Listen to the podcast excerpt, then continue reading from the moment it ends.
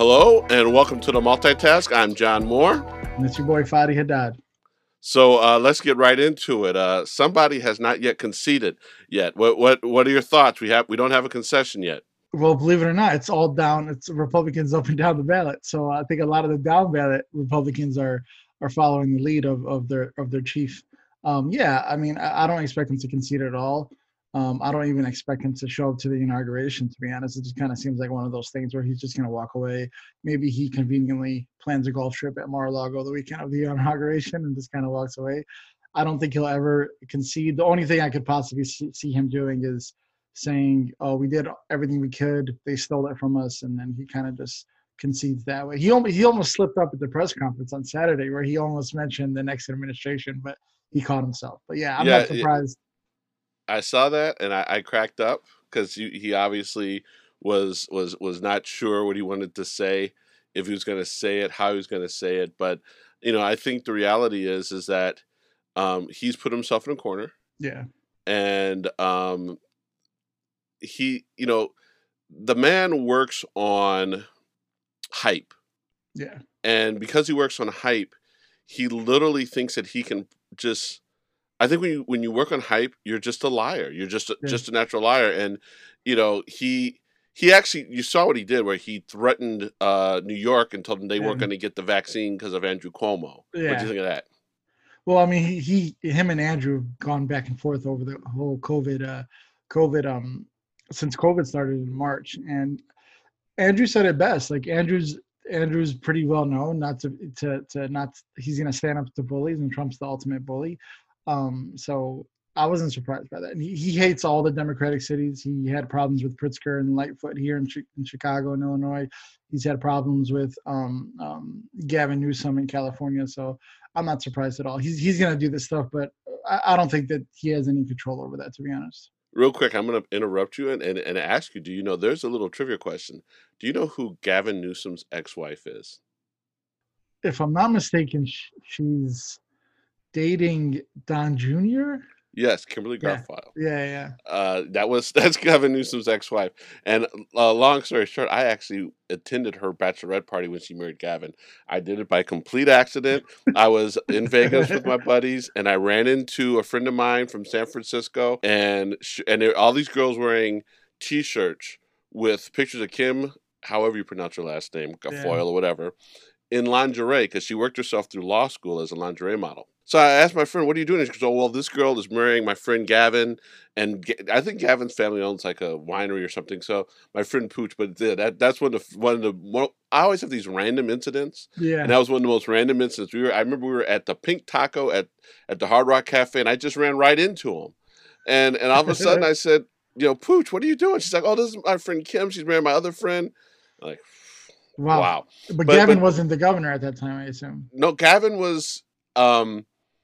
I'm not sure if he was mayor or soon to be elected mayor. It was right before. It was either right before he became mayor or he was already mayor. I'm not sure if he was a bachelor at all during his mayorship, but it's just one of those random things. But, you know, getting back to Trump, one of the things that I just think is just fascinating is the fact that he literally is going to stay in his bunker. And it's funny that he talked about Biden having a bunker.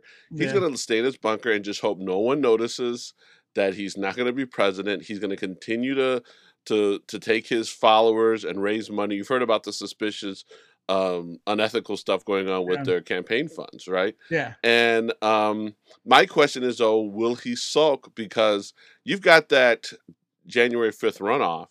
And, you know, let's be honest, one of the things that happened, part of the reason why the Democrats did not do well down ballot, I'm hearing that some people believe that what happened was it was just the fact that Trump bought so many Republicans out. Yeah. Right?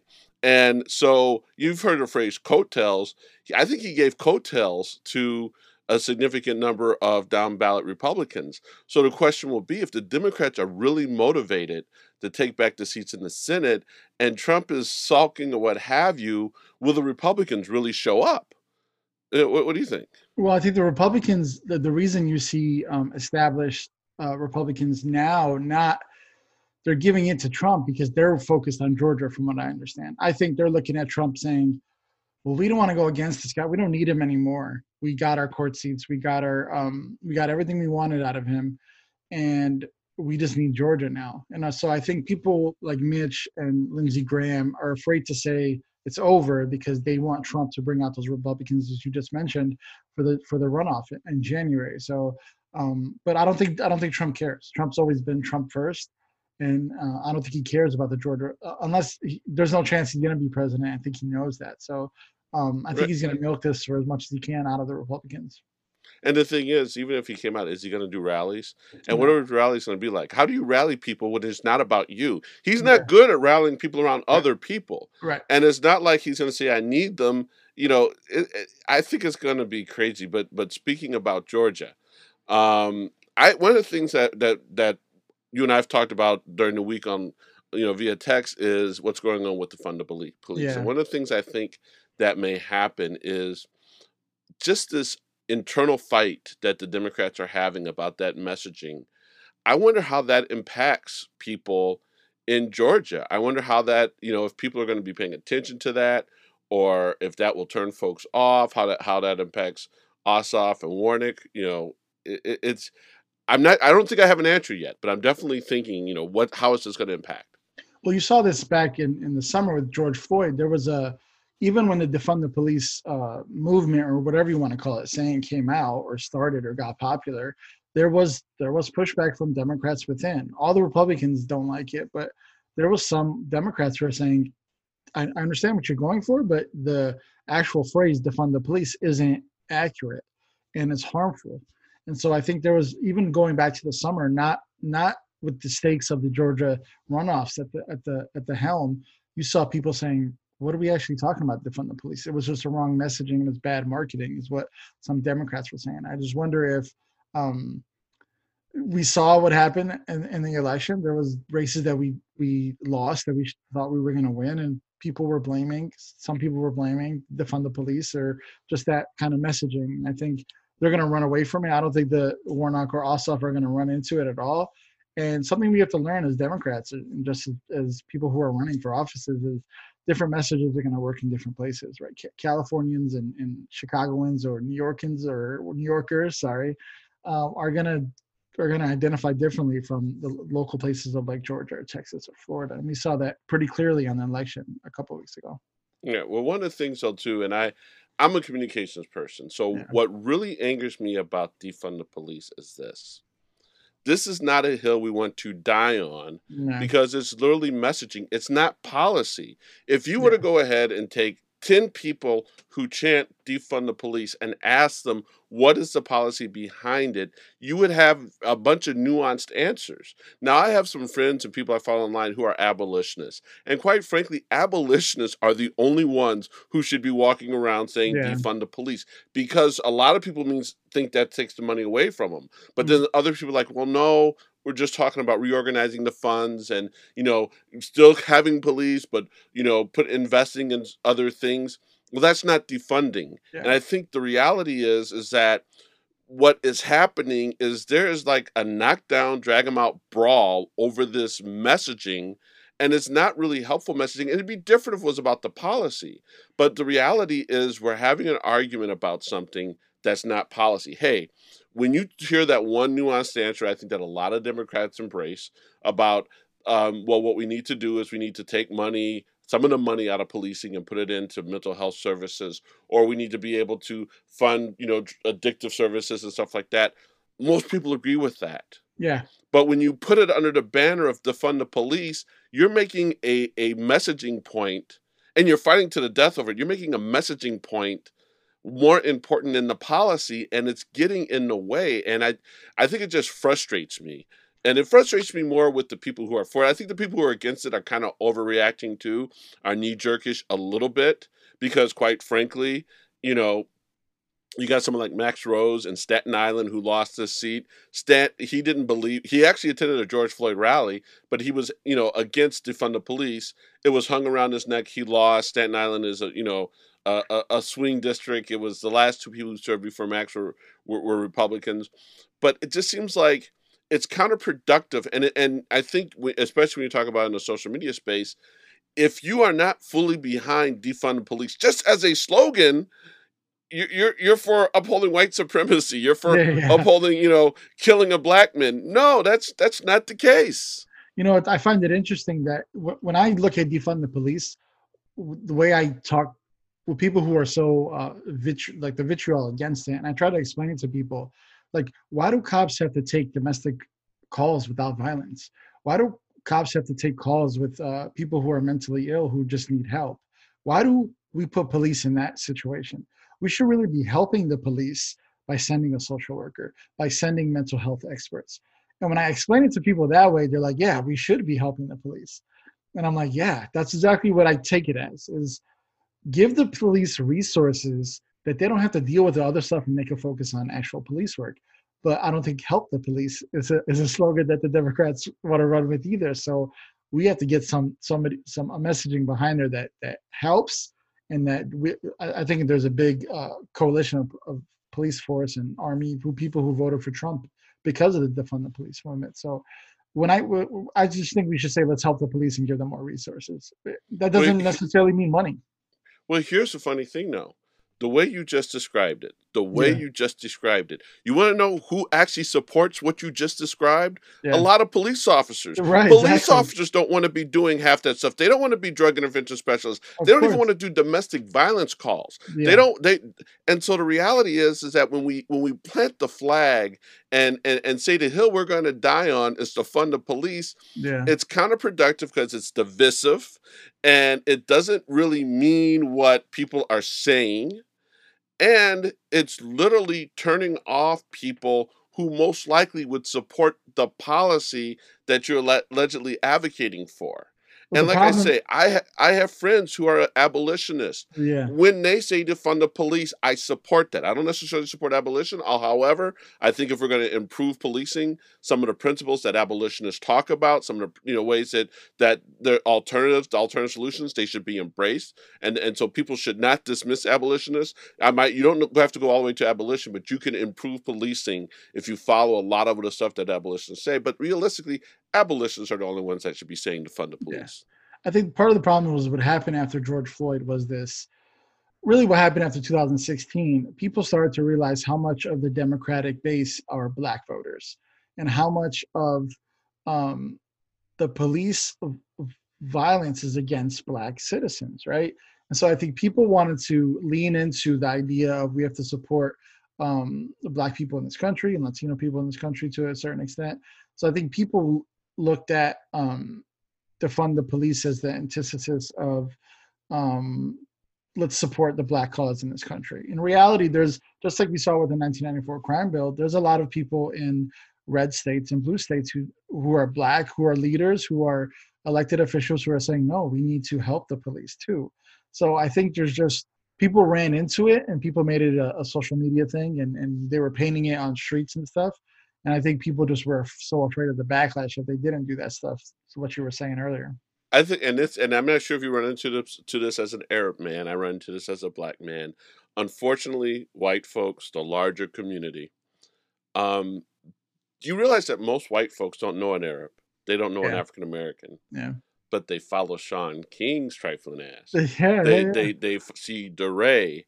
They see the activist. And the reality is that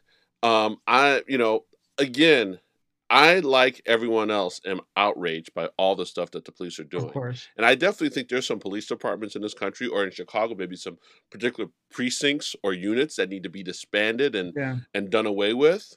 But I don't go so far as to defund the police. I want police. Most Black folks want policing. Most people in bad neighborhoods. So it's funny because this is not going to, I don't want to erase the Black folks, the Black activists who are out there literally trying to do the work to either abolish police or severely reform it.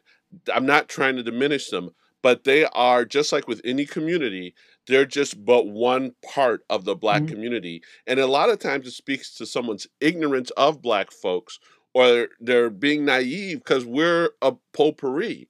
And the reality is that most white folks look at the Black people they see on TV, online, or what have you, and thinks that represents all black folks. Of course, yeah. And I'm sure it's the same way within a Latino community. I'm sure it's the same way within the Arab community, Asian American. I'm sure a lot of folks don't have gay friends, and so their favorite gay actor, their favorite gay celebrity represents all of what gayness is. But if you have people who are not like you in your life, and multiple people from any particular group, you'll probably find that the assumptions and what you think you need to be doing to embrace or uplift a particular community is very narrow in scope. It doesn't really appreciate everything that a community is made of.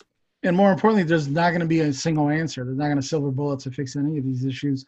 There's going to be cases where we have to take portions of each people's ideas and put them together. So there's not going to be a defund the police isn't going to fix anything in itself. So it's going to have to be a broad range of solutions that we come up with.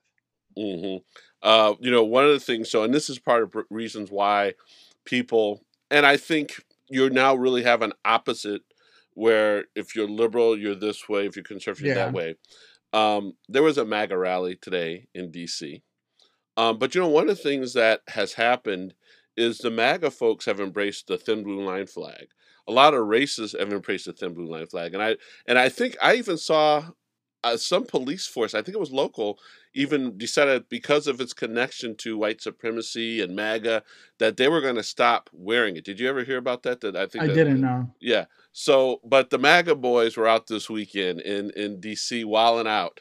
It was called the Million MAGA March. I don't think they quite pulled a million folks. Did you see any of the coverage? Yeah. So I originally went to hit the hashtag just to see the coverage.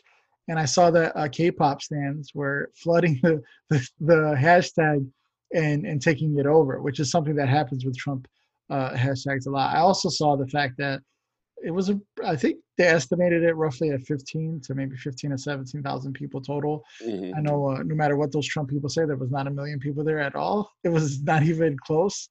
I also noticed that, you know, Black Lives Matter, Blue Lives Matter, the Million Man March, the MAGA Man March. Like, these guys just like to copy movements of actually people who are trying to accomplish things. I saw there was some pushback, some anti-protest to the protest. And the way I look, and I saw Trump drive through it, I think, if I'm not mistaken. He's just, there's going to be a little bit of this post-election. There's going to take some time for this to flutter out. But the way I looked at it was like, let them have their party because they're not going to be welcomed soon enough. Well, and you know, one of the things that I think happened, believe it or not, is when you look at what happened last week when it was announced that Biden and Harris had won, people took to the streets, even in D.C.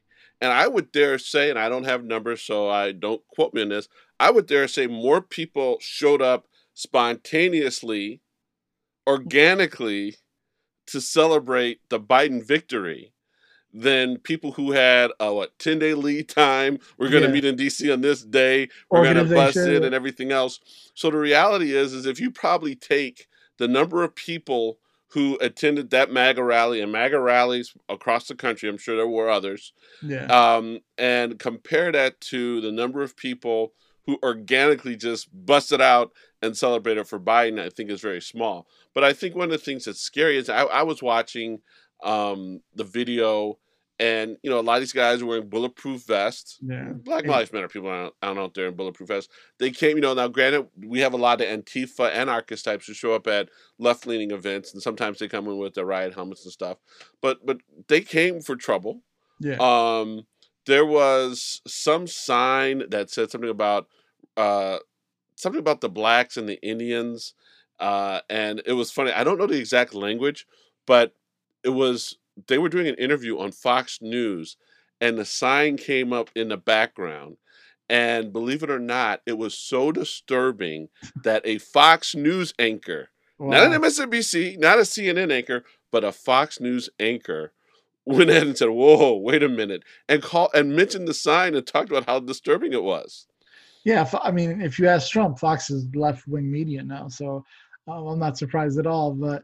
Yeah, no, this is just all trouble. I want to take a moment to talk about your thin blue line flag thing.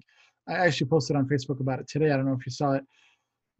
The MAGA people and those types of people who yelled at Colin Kaepernick, who said he's disrespecting our flag, who is taking the flag out of what it means, who's disrespecting freedom in this country, and all the soldiers who died for the flag, are the same people who will take that flag, make it black and white, make one of the stripes blue, and then that's not disrespectful to the American flag, the same American flag that World War II soldiers died for, you know what I mean? And I just find it disrespectful. It makes you think, like, they're not actually caring about the flag. It's they want to be racist and they want the flag to use as their cover, you know? And so I was thinking about the thin blue line flag a lot today because I find it completely disrespectful. Right. Well, you know what's fascinating? I'm kind of 50-50 on that. I don't mind the artistic liberties taken with the flag, but I do mind the hypocrisy, right? That if you stand for the flag, you got to stand for it and be true to it. I'm one of those people who thinks that there might be room for some creative interpretations and things like that, but I want to be consistent there, right? Yeah. But here's the thing. My father was in the Army. My dad believes in the military flag code, and my dad is anti-flag waver because he always tells me when we're driving down the street, if it's raining and he sees a flag up, he's like, that's not patriotic. When he's driving at night and he sees someone still got a flag up, if there's not a light shining on it, that's a violation of the flag code. So really? It's funny. I did not know that, yeah. Well, that's the thing. And I bet you if you look at hardcore military people who pay attention to flag code, the flag is not supposed, if it's flown at night, it needs to be illuminated. If it's not illuminated, that violates the flag code. Flags are supposed to come down in inclement weather. And the thing is that people have become so tied to waving the flag, having red, white, and blue stars and stripes, that they are misappropriating it. And I don't know all the ramifications, all the parameters of the military flag code, but my dad is the one who points out to me all the time how these people who are flag wavers are violating all sorts of military flag code. And it's just, and the thin blue line would be a perfect example of that. And I'll take it a step further. The American flag hats and the pants and the shirts and the plates for 4th of July and the cutlery for 4th of July, like all that stuff is unconstitutional, technically. It's not like illegal, but it's against the Constitution to, like you said. Well, not Constitution to flag code. It would be against the flag code. Sure. The flag's not in the Constitution. I don't know anymore, but there's no rules anymore, John. But yeah, it's all against the flag code. And so, but these, like I said, they don't actually care. They just want to wave it. They want to shove it in your face when it's useful for them. Yeah. And one of the things, and we'll talk about this on another episode. My mom, when I was a kid, never liked flying the flag for one reason. Her father served in World War II. Yeah. And when her father came home, he was still a black man in America. Mm-hmm. He was still not allowed to swim in a local pool. Yeah. He still had to ride in the back of the bus. He still could only drink in colored water fountains and use colored bathrooms, even though he was serving. So it was funny because my mom, for the longest, was just, would have a hard time flying the flag because she saw her father serve bravely in World War II and come back and still be treated like a second-class citizen. So I think, that's a discussion for another time. Sure. One of the things, though, whether you're going to the MAGA rallies or protesting or what have you, is we've got COVID problems. It's back. Yeah. It's back. Never How are left. You coping with it? It's never the only thing I keep reminding people is, like, this isn't a second wave or a third wave. We're still on the first wave. We never hit this downtrend at all. And what you're seeing, I keep looking to other countries. What are other countries doing? And because we're behind other countries. We're behind Korea and China and Canada and stuff. They start like this and they go like this. And then they reopen everything. And then it kind of goes up. They shut down again. But they keep it down. And so we never did that. We never quarantined properly in any state, I don't feel like. There's some states that were successful, but because it's so rampant that they can't control it. Right now we have, I think, 42 states that are close to hospital capacity, if I'm not mistaken. There's 49 states who are just trending red. The only state that's like semi-orange is Vermont, and their population isn't that dense. So it's scary, and it's way scarier than it was in March. And unfortunately, Trump poisoned the well, so to say. He came out and basically half the country doesn't even believe it's real on some level. So Biden's going to have to hit the ground running, but he's also dealing with opposition because he's going to be dealing with people who don't want to listen to what he thinks is best moving forward. Yeah. And we're in Illinois. Yesterday, 15,000 people tested positive. Yeah. 50, and I think that's, I don't think any state, I don't know if New York on its worst day ever hit 15,000, but it's scary. Our hospitals are overcrowding. Mm-hmm. And you know, it didn't have to happen. No. Go back to April, go back to May, go back to March, when people talked about there'd be a second wave. And I kind of said to myself, I'm not sure if you thought the same thing.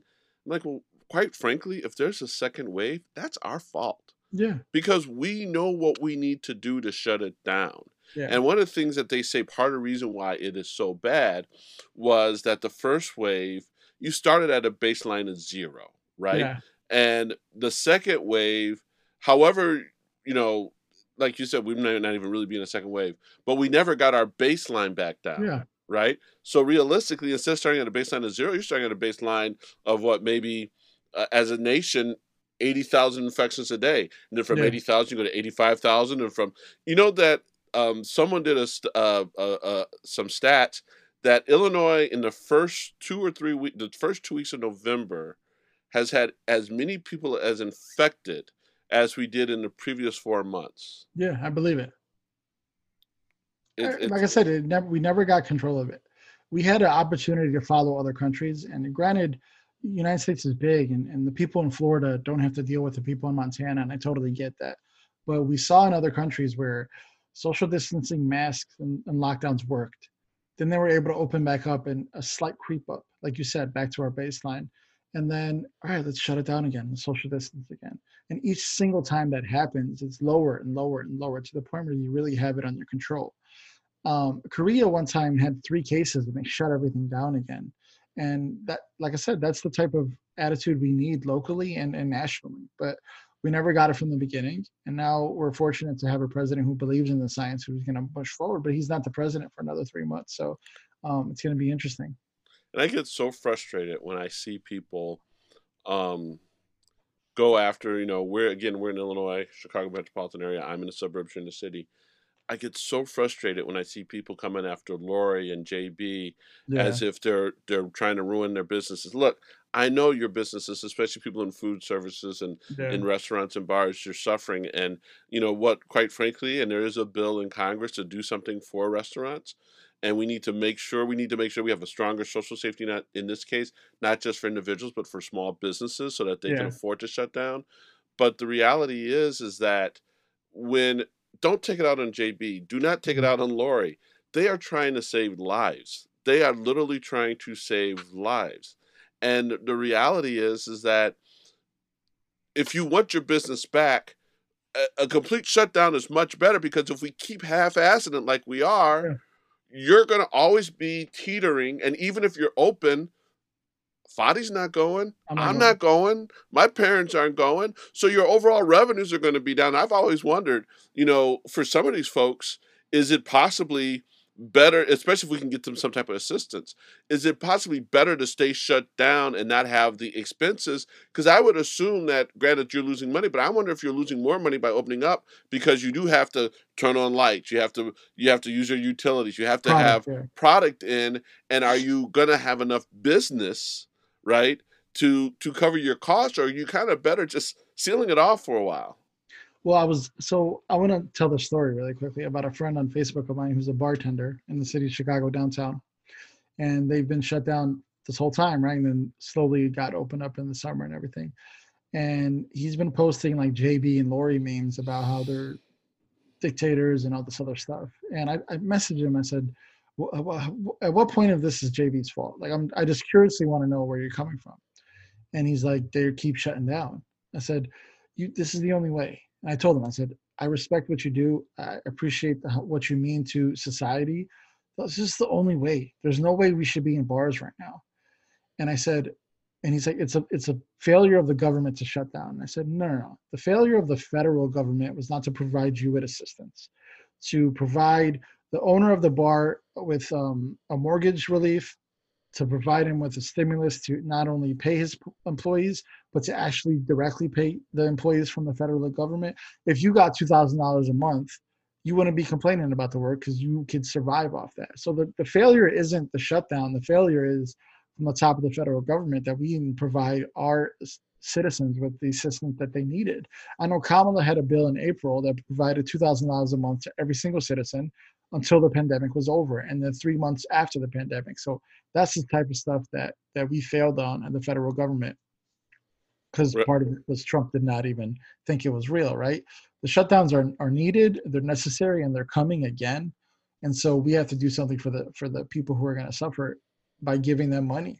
It's just simple. The answer is money. Give people assistance, relief, and money. And we're going to be able to get through this with a lot more people that aren't sick or dead. Yeah, I mean, and again, it's I think we've learned enough mm-hmm.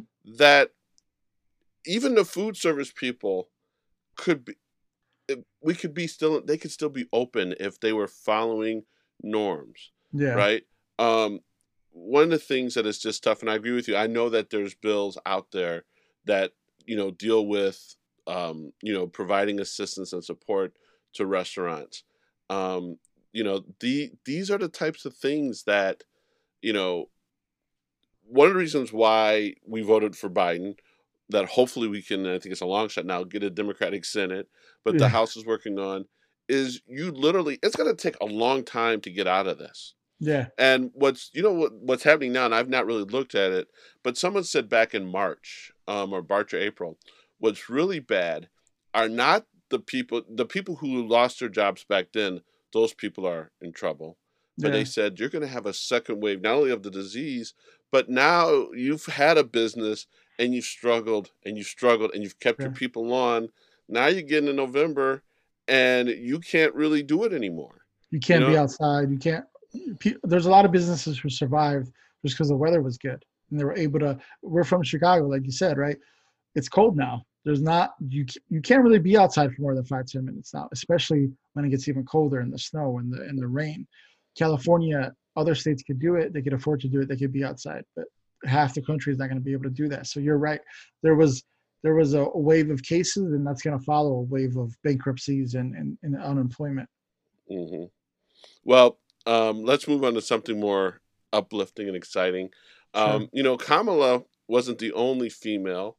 Especially only Asian-American female. Granted, she's African-American, but she's also Asian-American. Baseball this week. Welcome to its first female general manager. Yeah. And you're going to help me with the last name pronunciation. Kim, how do you pronounce the last name? I think it's Ng or some sort of version of that. The first female general manager in a professional sport, but definitely in baseball, and the first Asian-American. And I think one of the reasons why I think I did the comparison to Kamala, and I think we talked about this before, the best part about Kamala, she was the first African-American, the first Asian-American woman to become vice president, but she was also just the first woman. And, you know, a lot of times when it's a woman, and we talk about intersectionality, when it's the first African-American, first Asian woman, it usually means that there's other women who've done it before them, right? And also when you say first woman and first Asian-American and first African-American woman, it also means that there's been other men before, but no, these ladies are definitely glass ceiling breakers. What are your thoughts on this? Well, she's not only qualified, she's probably more qualified than any other person that exists in the world, from what I understand. I think part of 6 World Series appearances, part of 2 rings, part of over 30 years of experience in the what they call the front of the house or the top of the line. Good for the Marlins. I know they've struggled the last 5-6 years since Jeter took over, so I'm glad he's breaking those barriers. And it's for a team that's struggling, it's good to give people a reason to watch and to be fans of. Yeah, and I think one of the things that you'll see with her is, obviously I don't know much about her. It was funny. A friend of mine worked with her at the White Sox, so when I first heard it, I was excited. Then I reached out to him. He said, oh yeah, I worked with her. We were interns at the same time. By the way, she started out at the White Sox, not the Cubs. I just wanted to get that point in there. You don't get credit. You guys let her go. But we held her for a lot longer than she was ever with the Cubs. You guys hired somebody this week that wasn't too nice. You guys let's just call him Crash LaRussa. But that being said, though, I'm excited to see what happens with her. I hope people pull for her. And, you know, especially when you think about the Asian American, I have a lot of friends who are Asian American. And I remember when Jeremy Lin was just, you know, the God. He's on fire, yeah. Right. He's everything, yeah. I just love seeing any community. Communities, you know, whether it's my own community, Black, African American, from the southern suburbs, whether it's Arab, Asian American. I just love seeing other communities just love it when somebody that belongs to the community breaks a barrier. It's just, to me, it's just one of the greatest things out there. Yeah, and hopefully women in the last 3-4 years have broken a lot of barriers. You see a lot of assistant coaches in the NFL and a lot of assistant coaches in the NBA. It's just a matter of time. Unfortunately, it's taken this long. They've deserved it for decades, obviously. That goes without saying. But it's been a big few years for women in sports, and I just hope it continues. And I hope that within the next year or two, we get the first woman head coach in the NBA. I think that's on the horizon. I'm looking at Becky Hammond in San Antonio. That's close. And you see a lot of these instances where they're right on the cusp, and Kim was able to break through. And I think she's just the beginning of that. Yeah. Well, we got Kamala, we got the Speaker of the House. Now we got the general manager, we got the mayor of Chicago. Yeah. You and I both have really strong mothers. So, you know, it's exciting. And I just think that part of it though, too, is Chris Rock said something, when Barack Obama got elected, that I think probably applies to men. They said something, and I'm not sure if I have it correct, but something said along the lines said, you know, wow, Black America got to the point to where we could find like a Black man. And Chris Rock's like, no, America just kind of, it's the white folks who should be applauded for not letting the fact that a man is Black get in the way of voting for him. And I think it's the same way is, women didn't just become experts, of course, in baseball or anything.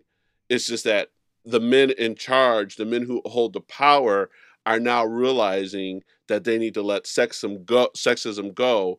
And if someone is qualified and someone is going to do a good job, regardless of the gender, you got to give them the opportunity. Well, they're trying to hold on because women are a hell of a lot smarter than we are. And I have a feeling that the more and more that women take over, they're gonna show us how much. Look, everybody's. I'll take it back to Trump for just a moment of this positive story. Everyone said Hillary was too emotional, was too erratic, was gonna be too crazy, and he's literally the poster child of that. So, just everybody needs to let it go. Kim is gonna do fine. All these women are gonna do fine because they're qualified, they're smart, and they're gonna kick our asses. Yes. So on that note, we got to wind it down. This was another great edition of the MultiTask. This is John signing off. This is Fadi signing off. Thanks for joining us, guys. All right. We'll see you next week.